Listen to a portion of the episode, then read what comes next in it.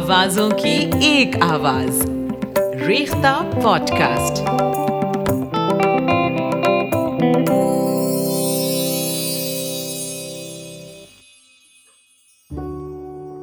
سرفروشی کی تمنا، اب ہمارے دل میں ہے۔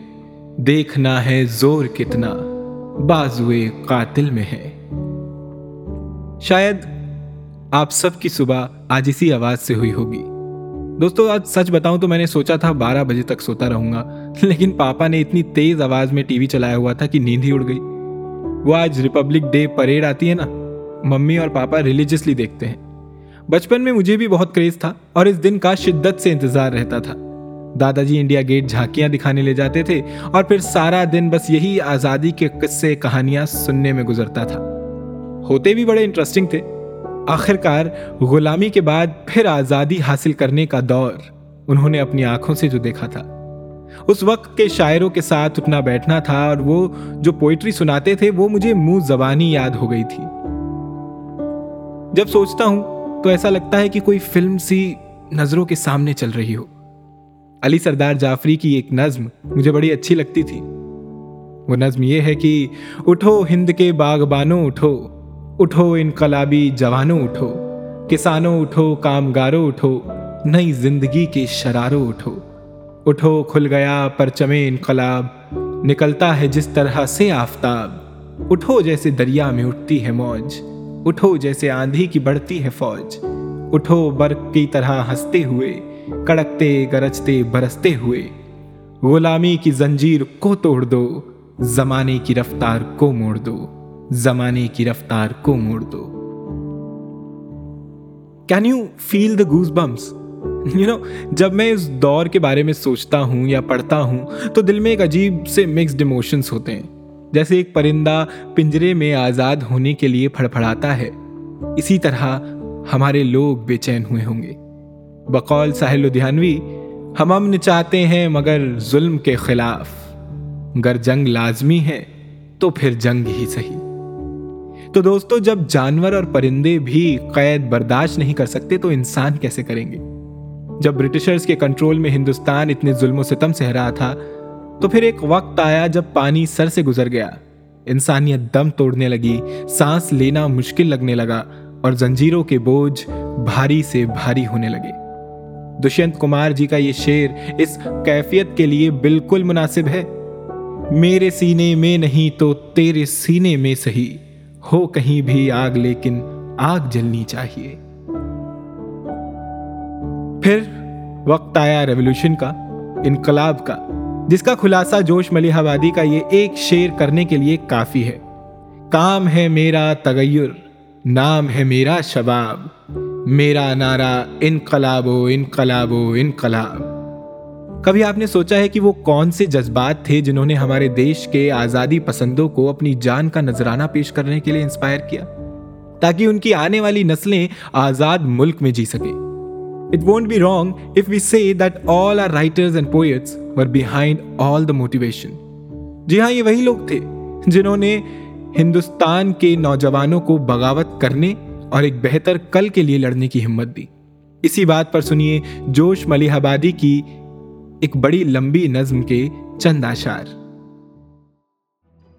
اے وطن، جوش ہے پھر قوت ایمانی میں۔ اے وطن، جوش ہے پھر قوت ایمانی میں۔ خوف کیا دل کو سفینہ ہے جو تو گیانی میں۔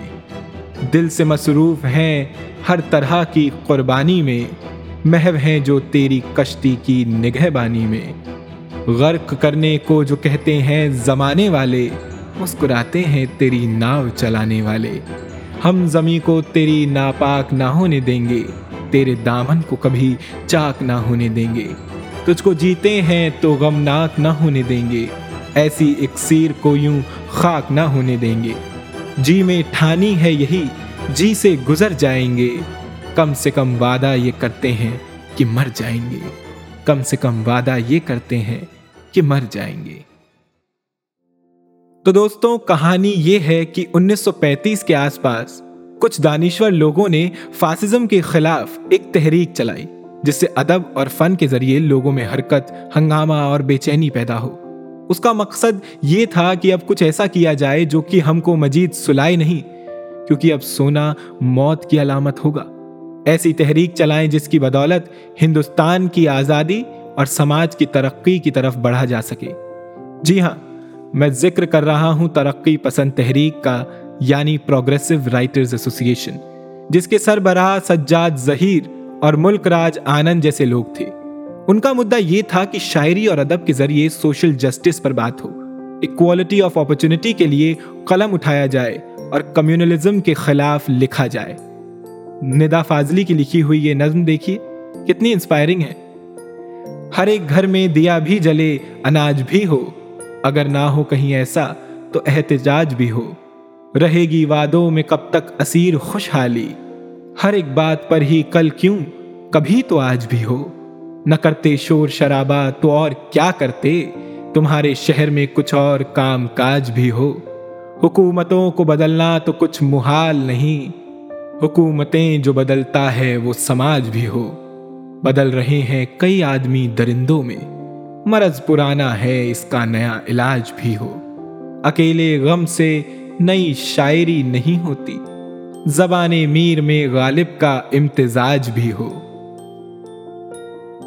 پھر کیا تھا؟ شاعروں کے الفاظ میں ترقی پسندانہ رنگ جھلملانے لگا۔ شاعری میں بے باکی اور انقلاب جھلکنے لگا۔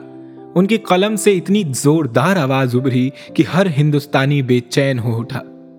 اسے احساس ہو گیا کہ اب ہم غلامی کی ذلت کو مزید برداشت نہیں کریں گے۔ لوگوں کے دلوں میں جوش پیدا کرنے کے لیے ہمارے رائٹرز اور پوئٹس سبھی کا گہرا یوگدان ہے انقلاب زندہ باد کی آواز سے پورا ہندوستان تھرا گیا۔ کتابوں، اخباروں، رسالوں کے ذریعے لوگوں میں اویئرنیس آئی۔ کہیں جلسے ہوتے، تقریریں ہوتی، نعرے لگائے جاتے۔ ایک آزاد ہندوستان کی ہر دل میں تمنا تھی۔ جہاں سانس لینے کی آزادی ہو، جہاں بولنے کی، لکھنے کی، سوچنے کی آزادی ہو۔ غلامی کے اندھیرے سے نکلنے کی تدبیریں ہونے لگی، بس لوگوں میں جوش پیدا کرنا تھا۔ اور انہیں یاد دلانا تھا، جس کا نتیجہ آج آزادی کی صورت میں آپ کے سامنے ہے۔ یہ کلام جو میں پڑھنے جا رہا ہوں، وہ لکھا تو ابو المجاہد زاہد نے ہے، لیکن دراصل یہ ہندوستان میں بسنے والے ہر دل کی خواہش تھی۔ نئی صبح چاہتے ہیں، نئی شام چاہتے ہیں۔ جو یہ روز و شب بدل دے، وہ نظام چاہتے ہیں۔ وہی شاہ چاہتے ہیں جو غلام چاہتے ہیں۔ کوئی چاہتا ہی کب ہے جو عوام چاہتے ہیں۔ اسی بات پر ہے برہم یہ ستم گران عالم کہ جو چھن گیا ہے ہم سے وہ مقام چاہتے ہیں۔ کسے حرف حق سناؤں کہ یہاں تو اس کو سننا۔ نہ خواص چاہتے ہیں، نہ عوام چاہتے ہیں۔ یہ نہیں کہ تو نے بھیجا ہی نہیں پیام کوئی، مگر ایک وہی نہ آیا جو پیام چاہتے ہیں۔ تیری راہ دیکھتی ہے میری تشنا کام آنکھیں، تیرے جلوے میرے گھر کے دروبام چاہتے ہیں۔ وہ کتاب زندگی ہی نہ ہوئی مرتب اب تک کہ ہم انتصاب جس کا تیرے نام چاہتے ہیں۔ نہ مراد ہوگی پوری کبھی ان شکاریوں کی۔ مجھے دیکھنا جو زاہد تہ دام چاہتے ہیں۔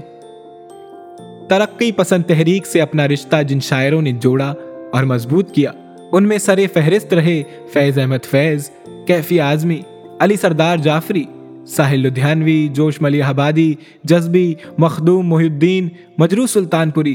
احمد، ندیم، قاسمی، اسرار الحق، مجاز اور جانثار اختر۔ تو دیکھیے آرٹ اور لٹریچر نے کتنا بڑا رول ادا کیا۔ آرٹسٹ نے پلیز، سٹوریز اور پوئٹری سے آپریشن کے خلاف لوگوں میں بہت جوش و ولولا ابھارا وہ جو صوفیزم اور رومانٹک شاعری تھی، یا یوں کہیے کہ آرٹ آف انٹرٹینمنٹ کی جگہ آرٹ آف سوشل پرپس نے لے لی۔ انگنت صدیوں کے تاریخ بہی مانا تلسم۔ ریشم و اطلس و کم خواب میں بنوائے ہوئے۔ جا بجا بکتے ہوئے کوچاؤ بازار میں جسم۔ خاک میں لتھڑے ہوئے، خون میں نہلائے ہوئے۔ لوٹ جاتی ہے ادھر کو بھی نظر کیا کیجے اب بھی دلکش ہے تیرا حسن، مگر کیا کیجے مجھ سے پہلی سی محبت، میری محبوب نہ مانگ۔ کس طرح فیض نے ثابت کر دیا کہ شاعری صرف محبوب اور اس کے وصال تک محمود نہیں ہے، بلکہ اس کا ایک واسٹ ویژن ہے۔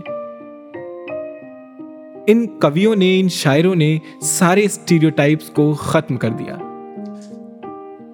اب دوستو، مجاز کی یہ نظم ہی لے لیجیے اپنے آپ میں ایک مکمل ٹرینڈ سیٹر ہے۔ پاؤ میں بیڑیاں ہونے کے باوجود انسان ظلمت کے اندھیرے سے نکل کر روشنی کی طرف بڑھتا ہی چلا جائے۔ حکومت کے مظاہر، جنگ کے پرہول نقشے ہیں۔ کدالوں کے مقابل تو بندوقیں ہیں نیزے ہیں۔ سلاسل تازیانے بیڑیاں پھانسی کے تختے ہیں، مگر میں اپنی منزل کی طرف بڑھتا ہی جاتا ہوں۔ افوق پر جنگ کا خونی ستارہ جگمگاتا ہے، ہر ایک جھوکا ہوا کا موت کا پیغام لاتا ہے۔ گھٹا کی گھن گرج سے قلب گیتی کانپ جاتا ہے، مگر میں اپنی منزل کی طرف بڑھتا ہی جاتا ہوں۔ فنا کے آہنی وحشت اثر قدموں کی آہٹ ہے۔ دھوئیں کی بدلیاں ہیں، گولیوں کی سنسناہٹ ہے۔ اجل کے کہ کہیں ہیں، زلزلوں کی گڑگڑاہٹ ہے۔ مگر میں اپنی منزل کی طرف بڑھتا ہی جاتا ہوں۔ آج بھی لوگ جب ایسے حالات سے گزرتے ہیں اور مشکلوں سے گھبرا جاتے ہیں تو وہ چاہتے ہیں کہ ان کو وہی اشعار سنائے جائیں جن سے ان کی تکلیف کم ہوتی محسوس ہو اور آپریشن کے خلاف اٹھ کھڑے ہونے کی ہمت پیدا ہو۔ فیض نے انیس سو انیاسی میں یہ نظم لکھی تھی، جو آج شاید بچے بچے کو یاد ہے۔ ہم دیکھیں گے، لازم ہے کہ ہم بھی دیکھیں گے۔ وہ دن کہ جس کا وعدہ ہے، جو لوہے ازل میں لکھا ہے۔ جب ظلم و ستم کے کوہے گرا، روئی کی طرح اڑ جائیں گے۔ ہم محکوموں کے پاؤں تلے، جب دھرتی دھڑ دھڑ دھڑکے گی۔ اور اہل حکم کے سر اوپر، جب بجلی کڑکڑ کڑکے گی۔ ہم دیکھیں گے، لازم ہے کہ ہم بھی دیکھیں گے۔ دیکھیے تو ذرا کتنا کانفیڈینس اور کتنی امید۔ اور کبھی نہ ہارنے والا فیصلہ ایک ایک لفظ سے صاف جھلک رہا ہے۔ آپ غور کریے گا کہ جب امیدیں ٹوٹتی محسوس ہوتی ہیں اور کہیں سے آپ یہ نظم سن لیں تو ایسا لگتا ہے کہ کوئی آپ کے زخموں پر مرہم لگا رہا ہے۔ حسن نعیم کا یہ شعر اس بات کی عکاسی کرتا ہے، کچھ اصولوں کا نشہ تھا، کچھ مقدس خواب تھے۔ ہر زمانے میں شہادت کے یہی اسباب تھے۔ کتنے ایسے شاعر ہیں کہ جب ریولیوشن اور انکریجنگ پوئٹری کی بات آتی ہے تو ان کو ہرگز نہیں بھولا جا سکتا۔ جیسے فراق گورکھپوری، جگر مراد آبادی، اختر شیرانی، حسرت موہانی، ہمارے شاعر مشرق علامہ اقبال، جنہوں نے سارے جہاں سے اچھا ہندوستان ہمارا لکھا تھا۔ اور ہاں بسمل کو کیسے بھول سکتے ہیں؟ سر فروشی کی تمنا اب ہمارے دل میں ہے۔ دیکھنا ہے زور کتنا، بازو قاتل میں ہے۔ اے شہید ملک و ملت، میں تیرے اوپر نثار۔ لے تیری ہمت کا چرچا غیر کی محفل میں ہے۔ آج پھر مقتل میں قاتل کہہ رہا ہے بار بار۔ آئے وہ شوق شہادت جن کے جن کے دل میں ہے۔ مرنے والوں آؤ، اب گردن کٹاؤ شوق سے۔ یہ غنیمت وقت ہے، خنجر کفے قاتل میں ہے۔ وقت آنے دے، دکھا دیں گے تجھے اے آسماں۔ ہم ابھی سے کیوں بتائیں کیا ہمارے دل میں ہے اب نہ اگلے ولولے ہیں اور نہ وہ ارما کی بھیڑ۔ صرف مٹ جانے کی ایک حسرت دل بسمل میں ہے۔ صرف مٹ جانے کی ایک حسرت دل بسمل میں ہے۔ اچھا کیا آپ لوگ جانتے ہیں کہ یہ دل بسمل کس کا ہے؟ ایک بڑا انٹرسٹنگ فیکٹ یہ ہے کہ اس کو لکھنے والے شاعر بسمل عظیم آبادی تھے۔ اور یہ مشہور ہوا رام پرساد بسمل کی وجہ سے، جو کہ ایک فریڈم فائٹر تھے۔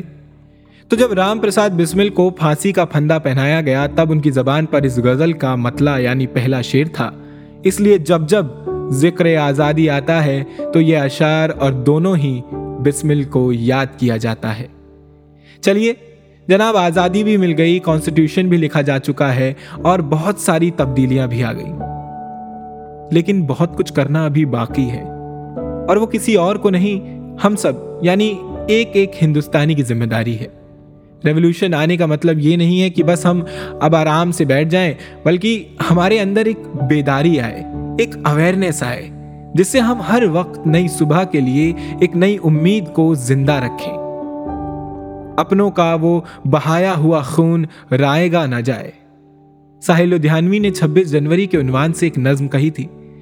بتائیے وہ کس سے سوال کر رہے ہیں؟ آپ سے اور مجھ سے ہی تو کر رہے ہیں نا۔ کیا آج کا ہندوستان اس کی تعبیر ہے جو خواب ان لوگوں نے دیکھا تھا؟ آؤ کہ آج غور کریں اس سوال پر۔ دیکھے تھے ہم نے جو وہ ہنسی خواب کیا ہوئے۔ دولت بڑھی تو ملک میں افلاس کیوں بڑھا؟ خوشحالی عوام کے اسباب کیا ہوئے؟ جو اپنے ساتھ ساتھ چلے کوئے دار تک وہ دوست، وہ رفیق، وہ احباب کیا ہوئے؟ کیا مول لگ رہا ہے شہیدوں کے خون کا؟ مرتے تھے جن پہ ہم، وہ سزا یاب کیا ہوئے؟ بے قصبہ رہنگی کو قفس تک نہیں نصیب۔ وہ وداہائے اطلس و امخاب کیا ہوئے؟ جمہوریت، نواز، بشر، دوست، امن خواہ۔ خود کو جو خود دیے تھے وہ القاب کیا ہوئے؟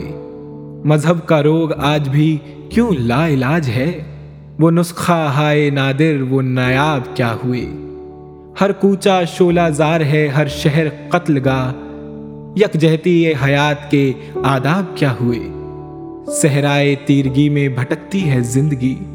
ابھرے تھے جو افوق پہ، وہ محتاب کیا ہوئے؟ مجرم ہوں میں، اگر تو گنہگار تم بھی ہو۔ اے رہ بھرنائے قوم خطا کار تم بھی ہو۔ یہ گولز آرکائیو کرنے کے لیے ہم کو پھر سے ایک تحریک یعنی نیشنل موومنٹ کی ضرورت ہے، جس میں ہر سٹیزن کو حصہ لینا چاہیے۔ ہم جو بھی ہیں، جہاں کہیں بھی ہیں، ہمیں اپنی ذمہ داری کا احساس ہونا ضروری ہے۔ راحت الدوری کے الفاظ میں سمجھیں تو بات یوں ہوگی کہ ہم اپنی جان کے دشمن کو اپنی جان کہتے ہیں، محبت کی اسی مٹی کو ہندوستان کہتے ہیں۔ ترقی یافتہ ہندوستان کے لیے بہتر ہوگا۔ کہ سیاسی نظام میں ہم نوجوانوں کی شرکت ہو۔ ایک ملک کے نوجوان کے طور پر یہ ہمیشہ ہماری ذمہ داری ہے کہ ہم اپنی قوم کی ترقی کے لیے جتنا بھی ہو سکے اپنا حصہ دیں۔ کہا ہے نا جگر مراد آبادی نے، ان کا جو فرض ہے وہ اہل سیاست جانے، میرا پیغام محبت ہے جہاں تک پہنچے۔ اس ریپبلک ڈے پر آئیے ہم عہد کریں۔ کہ ہم اپنے ہم وطنوں اور آنے والی جنریشن کے لیے ہندوستان کو ایک بہتر جگہ بنانے کے لیے کام کریں گے۔ ساحر لدھیانوی کی اس نظم کے ساتھ ہم رخصت لیتے ہیں۔ وہ صبح کبھی تو آئے گی۔ جس صبح کی خاطر جگ جگ سے ہم سب مر مر کر جیتے ہیں، جس صبح کے امرت کی دھن میں ہم زہر کے پیالے پیتے ہیں۔ ان بھوکی پیاسی روحوں پر ایک دن تو کرم فرمائے گی۔ وہ صبح کبھی تو آئے گی۔ وہ صبح کبھی تو آئے گی۔ وہ صبح ہمیں سے آئے گی۔ جب دھرتی کروٹ بدلے گی، جب قید سے قیدی چھوٹیں گے، جب پاپ گھروں دے پھوٹیں گے، جب ظلم کے بندھن ٹوٹیں گے۔ اس صبح کو ہم ہی لائیں گے۔ وہ صبح ہمیں سے آئے گی۔ وہ صبح ہمیں سے آئے گی۔